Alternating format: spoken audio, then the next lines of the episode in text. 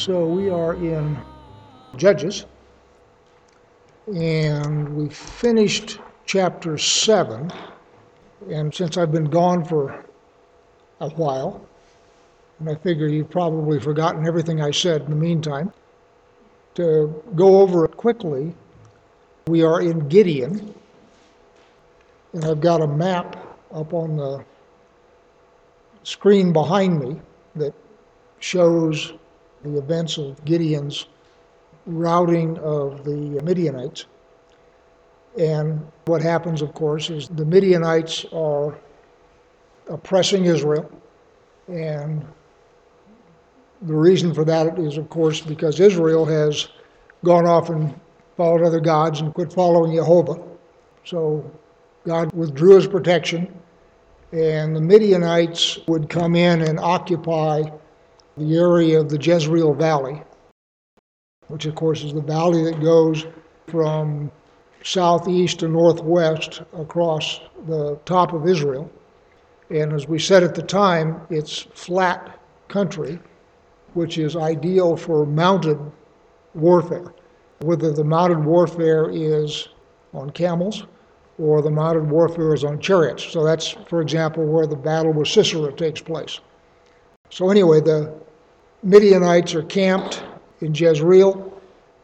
Gideon gets a call from the angel of the Lord, O mighty man of valor, destroys his father's oxen with which he's plowing, uses them for a sacrifice, destroys the altar of Baal, and sends out a call to all the people of Israel, actually the people of northern Israel, as we'll find out today.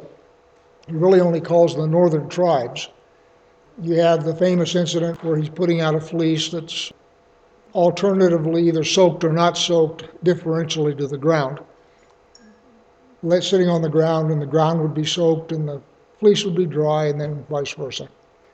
And as I said at the time, my personal opinion is the reason for that is to authenticate his calling with the troops he's gathered.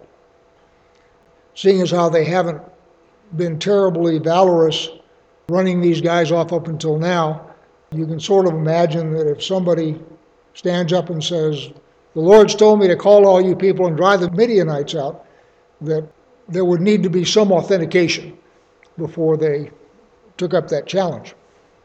So anyway, we had the bit with the fleece, and then there were too many men for God's liking, and so what God did is uh, put out a little test. He had everybody go down and get a drink of water.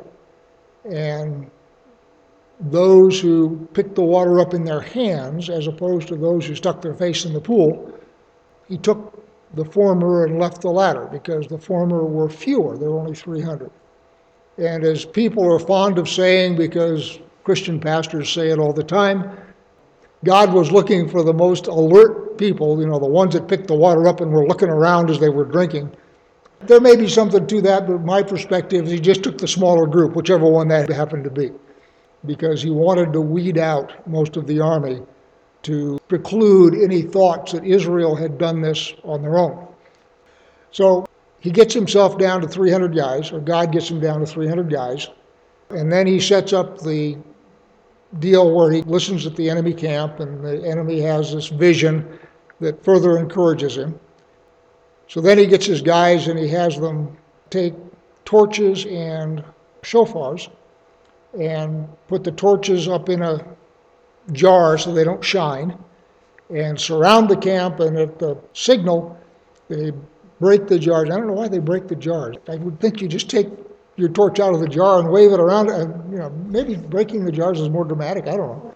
Perfectly good crockery, and they, for whatever reason, decided to break it up. And what they did then is sow panic among the Midianites, and the Midianites started fighting among themselves. And we're going to find out today that there were one hundred twenty thousand Midianites. So he's routed one hundred twenty thousand of them with his three hundred guys. And then once they're routed and moving out, he sends to have the fords across the Jordan secured so that they can't get away. He bottles them up on the entrance to the Jezreel Valley there and they proceed to slaughter most of them. ten thousand of them, however, are going to get away.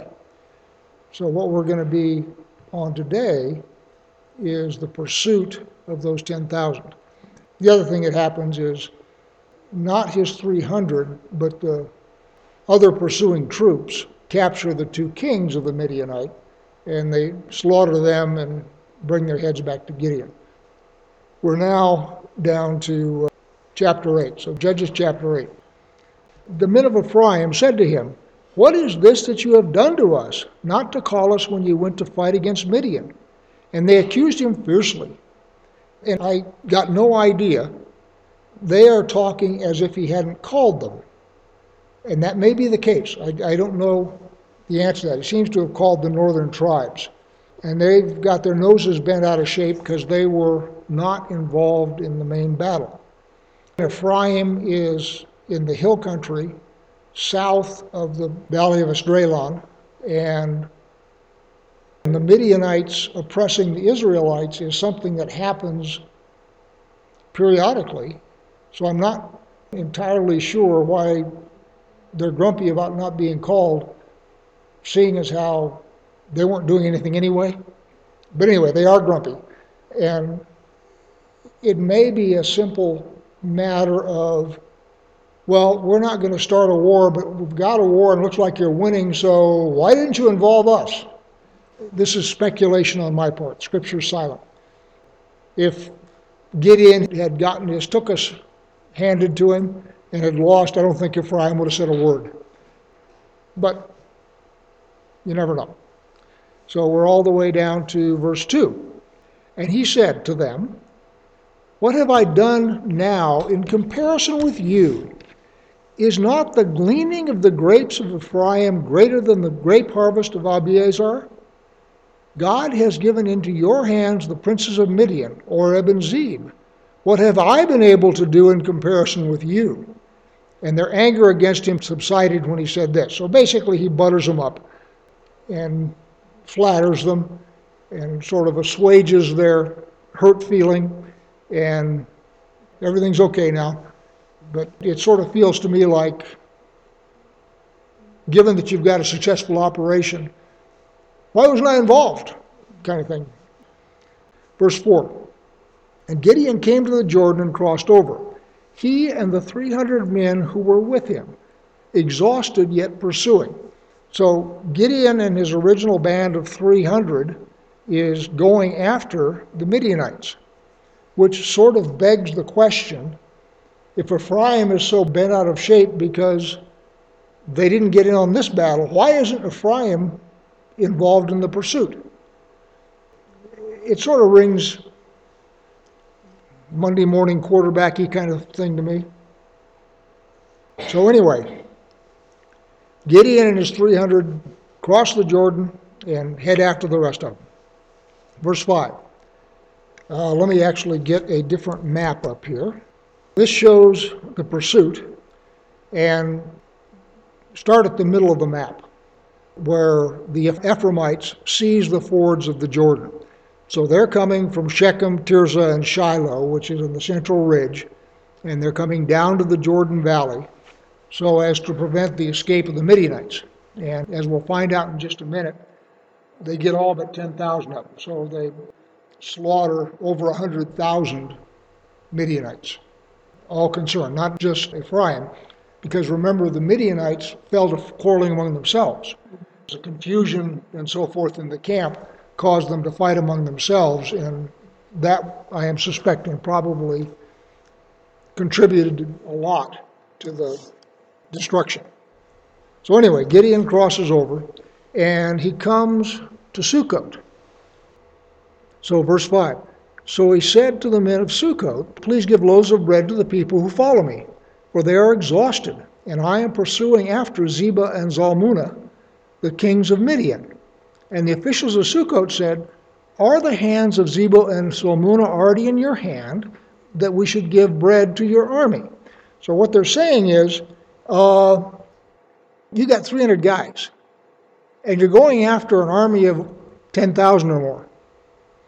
Uh, we aren't terribly confident that you're going to be able to succeed here.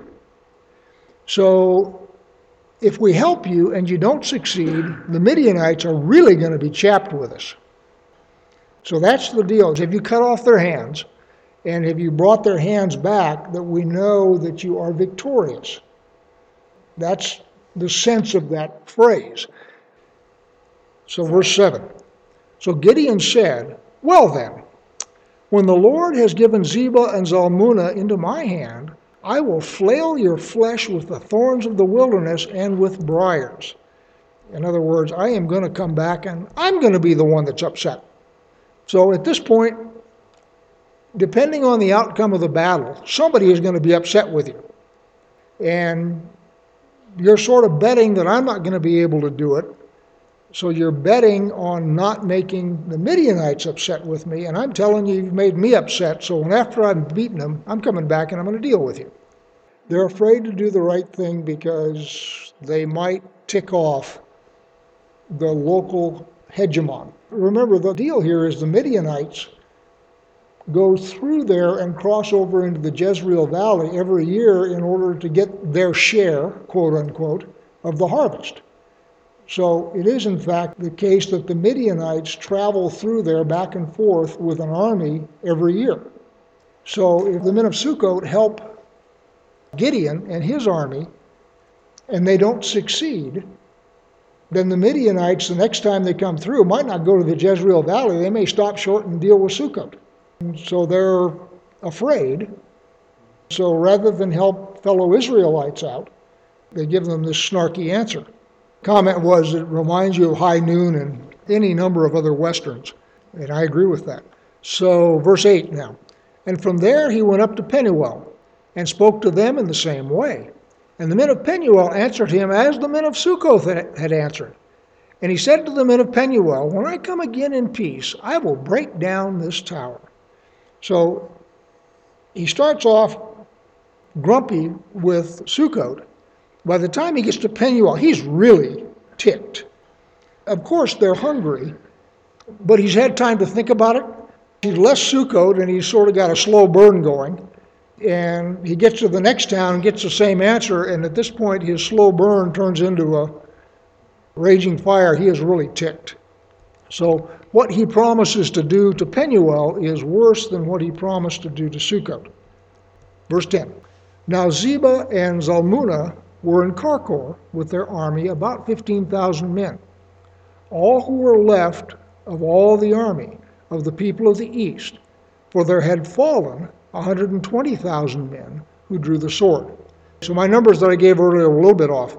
I was thinking ten thousand, it's fifteen thousand that he's going after, not ten thousand. And rather than the total army having been one hundred twenty thousand, it was one hundred twenty thousand that were destroyed. So the whole army was one hundred thirty-five thousand. Verse eleven. And Gideon went up by way of the tent dwellers east of Nobah and Jogbehah and attacked the army, for the army felt secure.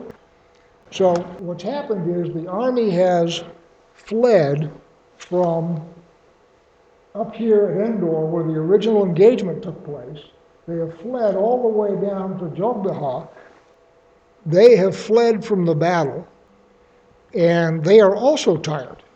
So what they've done is they think they have outrun their pursuit, and they have gotten together in a group and are setting up a camp of some sort so they can rest and get something to eat. And, and what it says here is they felt secure. In other words, they figured, okay, we are out of that place and beyond pursuit. You're talking sixty to seventy miles, so you're talking three to four days easily. So I'm in verse twelve. And Zebah and Zalmunna fled, and he pursued them, and captured the two kings of Midian, Zebah and Zalmunna, and he threw all the army into a panic. This is three hundred guys, remember? Now, one of the things that I find fascinating, I don't know whether you remember, Matthew gave a sermon probably two or three months ago. And one of the things that he mentioned is Cortes. Those of you who remember your history, was a Spanish conquistador who landed in Central America and destroyed the Aztec Empire. But the point is, they are a major empire. And he's got a ship full of Spanish soldiers with muskets. So the idea of them, from a military perspective, taking out the empire, which they did, is absurd. And the point Matthew was making is these were Christians coming up against a pagan empire. That God was with them, quote unquote, and they were able to spiritually defeat them, which preceded then the physical destruction. Even with muskets, you're not talking high rate of fire weaponry. And they would go through them like crap through a goose, and they couldn't be stopped. Matthew's point was this was spiritual, not physical. What military people know is once you have won a battle, you are not finished. What you have to do is you have to pursue and keep going until you have destroyed the enemy.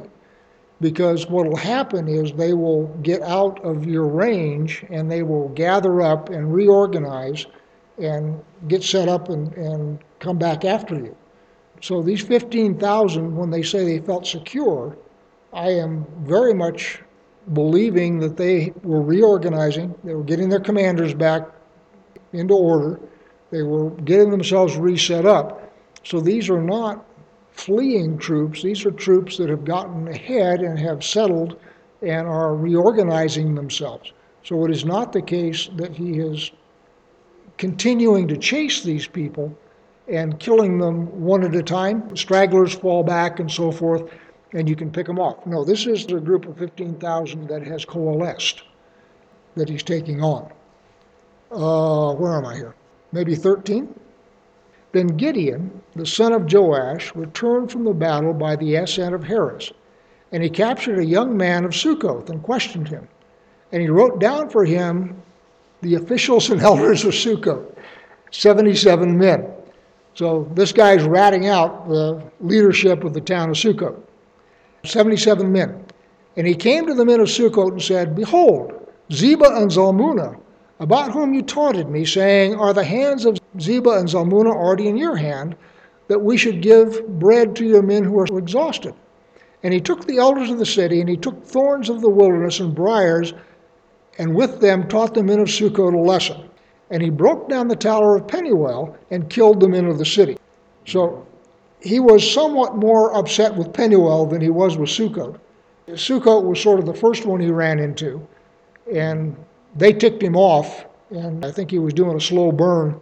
So by the time he got to Penuel, when they got the same response, he was really upset.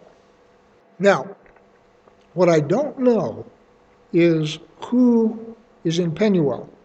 It is in either Gad or Reuben. So it may be Gadites, it may be Reubenites.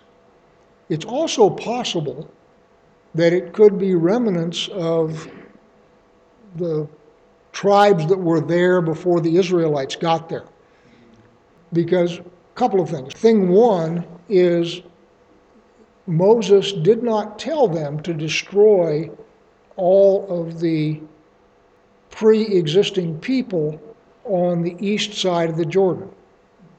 He told them to destroy everybody on the west side of the Jordan, the Canaanites. Now, Moses, when he came up the east side of the Jordan, went to war against Sihon and Og. So he goes to war against them and he conquers that territory. I don't remember right off the top of my head whether he destroyed everybody or whether you've still got large remnants of that population in the area. So it isn't clear to me, at least on the surface, who lives in Penuel. So it may be that Succoth were Israelites and Penuel was not necessarily Israelite. All speculation. Don't know the answer to that. I'm just sort of giving you all the possibilities. So I'm at eighteen now. Then he said to Zebah and Zalmunna, "Where are the men whom you killed at Tabor?" They answered, "As you are, so were they." Every one of them resembled the son of a king. So Gideon says, you killed a bunch of men at Tabor. The kings answered, these were mighty men, just like you. And he said, Gideon, and he said, they were my brothers, the sons of my mother. As the Lord lives, if you had saved them alive, I would not kill you. So he sent to Jether, his firstborn, rise and kill them. But the young man did not draw his sword, for he was afraid, because he was still a young man. What's going on there is Zebah and Zalmunna killed Gideon's kin. Gideon is then the avenger of blood. And so he asked these guys, what happened to my relatives? And they said, we killed them. And he says, you're going to be sorry you did that. Because if you hadn't done that, I wouldn't kill you now, but now I will. So then he gets his eldest son, and he says, all right, you're the firstborn, my firstborn. What I want you to do now is step up and execute the sentence that I have passed on these. The young man, faced with his first possibility of killing somebody, and not in the heat of battle. That's key. If he had been in a battle where he was defending himself and had killed someone, that's a much easier task than killing someone who is just standing there defenseless. That's very difficult to do. And so he wasn't up to the job. Very understandable. And I'm not in any way casting aspersions on it, because it, doing that is very difficult, especially the first time it happens.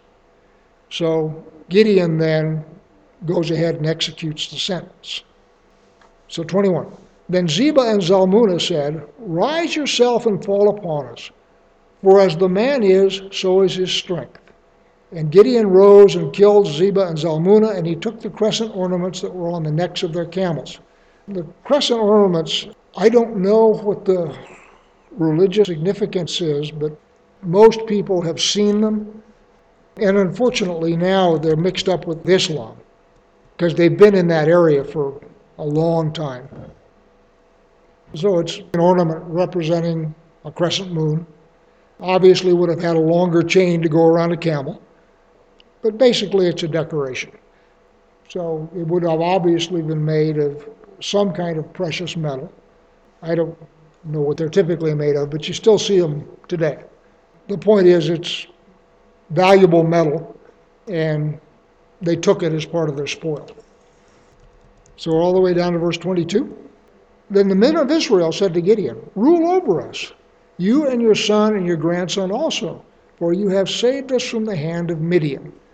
So the idea is they want him to become a noble in the way that most nobles become nobles.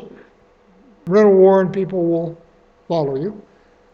Gideon said to them, I will not rule over you, and my son will not rule over you. The Lord will rule over you. So far, so good. Need to be careful about this, because Israel extends from Judah in the south all the way up to Dan in the north. So rule over us probably doesn't include most of Israel. So he would have been, if you will, a local king, just in the area around Manasseh and Jezreel, which would have been a big deal, don't get me wrong. But we'll see, he only goes down as far as Shechem. So Ephraim, Manasseh, and then what will later become the northern tribes or the nation of Israel. And notice that Judah isn't involved in this as far as we know. Doesn't go any farther south than Ephraim. So anyway, they're asking him to rule over them. And as those of you who remember your American history, there was a significant faction that wanted George Washington to become king. And George Washington turned down the job. He could have had it if he'd wanted it. And in fact, uh, King George said, for someone to have that kind of power and give it up voluntarily, he's an amazing man. the idea of turning down being king is a big deal. However, twenty-four, and Gideon said to them, let me make a request of you. Every one of you give me the earrings from his spoil. For they had golden earrings because there were Ishmaelites. So the Ishmaelites had golden earrings. They went through and plundered the dead and took their golden earrings. And they answered, we will willingly give them. And they spread a cloak, and every man threw in it the earrings of his spoil. And the weight of the golden earrings that he requested was seventeen hundred shekels of gold, beside the crescent ornaments and the pendants and the purple garments worn by the kings of Midian, and beside the collars that were around the necks of their camels. And Gideon made an ephod of it and put it in his city in Oprah, and all Israel whored after it there, and it became a snare to Gideon and to his family. So what he does is he makes himself a monument. I don't know that he intended originally to have it be an idol. It may have simply been a monument, at least in his mind, because remember earlier he says, God's going to rule over you, not me. So he puts up this ephod, and I don't know exactly what that is, but it then becomes an object of worship. So in that sense, it becomes a snare both to him, his family, and the rest of Israel. twenty-eight. So Midian was subdued before the people of Israel, and they raised their heads no more. And the land had rest forty years in the days of Gideon. So that's sort of the end of the military chunk of this. We'll finish the chapter because what we see is Gideon going astray. The first thing that he does is he gets his chunk of the spoil, seventy pounds of gold, which is a lot. And so what he does is, of course, he sets up a monument. At one thousand dollars an ounce, you have seventy times twelve times one thousand, because gold is measured in troy ounces. You've heard that one. Which weighs more, a pound of feathers or a pound of gold? A pound of feathers weighs more than a pound of gold, because gold is measured in troy ounces, and feathers are measured in avoirdupois ounces. Obviously a trick question, but no, they do not weigh the same. And I think there's twelve troy ounces to a pound and sixteen standard ounces to a pound. So anyway, the point is, he has come out of this deal a very wealthy man. And what he proceeds to do is buy himself wives. He will wind up having something on the order of seventy sons. So twenty-nine. Jerubbaal, and Jerubbaal is Gideon, because remember, when the angel of the Lord called him out of the winepress where he was threshing grain, he changed his name to Jerubbaal. So Jerubbaal is Gideon. Jerubbaal, the son of Joash, went and lived in his own house. Now Gideon had seventy sons, his own offspring, for he had many wives. thirty-one. Not being satisfied with that, he also has a concubine. And his concubine, who was in Shechem, also bore him a son, and he called his name Abimelech, which means my father is the king. So you have a concubine, and then you have a whole stable of wives, and seventy sons by the wives, plus one by the concubine. I believe that's how the count should go. A wife and a concubine are two different things. A wife has status, so her children can inherit. She has legal rights. Very different status than a concubine. Concubine is, I'd want to say some floozy you picked up, but it's more serious than that, because you can have concubines as part of your permanent stable. So it's not the case that a concubine is somebody you pick up on the corner of Colfax. She is also someone who is a stable part of your household, but she doesn't have the same status as a wife. Go back to Jacob. He's got two wives, Rachel and Leah. He's also got two concubines who are Bilhah and Zilpah. They are slaves of Rachel and Leah. And so Rachel and Leah then take their slaves and say, all right, you go sleep with Jacob, and we'll get some more kids here. They are eventually referred to as wives. So when you get down to the point where he is in Israel and has gone down to Hebron, where Rachel dies on the way, after that they're referred to as wives. But initially, they have sort of the same status as Hagar, who was an Egyptian slave, and Sarah finally has it up to here with her and just kicks her out of the camp. She has no real formal status. So wives and concubines are very different. This is going to present a problem, naturally. It always does. So verse thirty-two, and Gideon, the son of Joash, died in a good old age and was buried in the tomb of Joash's father at Oprah of the Abiezrites. As soon as Gideon died, the people of Israel turned again and whored after the Baals and made Baal-bereth their god. And the people of Israel did not remember the Lord their God, who had delivered them from the hand of all their enemies on every side. And they did not show steadfast love to the family of Jerubbaal, that is Gideon, in return for all the good he had done to Israel. It's totally human. What have you done for me lately? Human gratitude is nothing to depend on. So, as we're going to see in the next chapter, they conspire to murder all of Gideon's sons and install Abimelech as their king. So, you've got this monument that he set up, this, this ephod. I'm not sure what he thought it was going to be, but it turns out to be a place of worship and turns out to be a snare. He violates Moses' instructions in the Torah when he says, if you have a king, don't take too many wives on. Well, I don't know how many wives he took on, but seventy kids is more than one or two. So he got very rich off of this, and that's how he spent his money.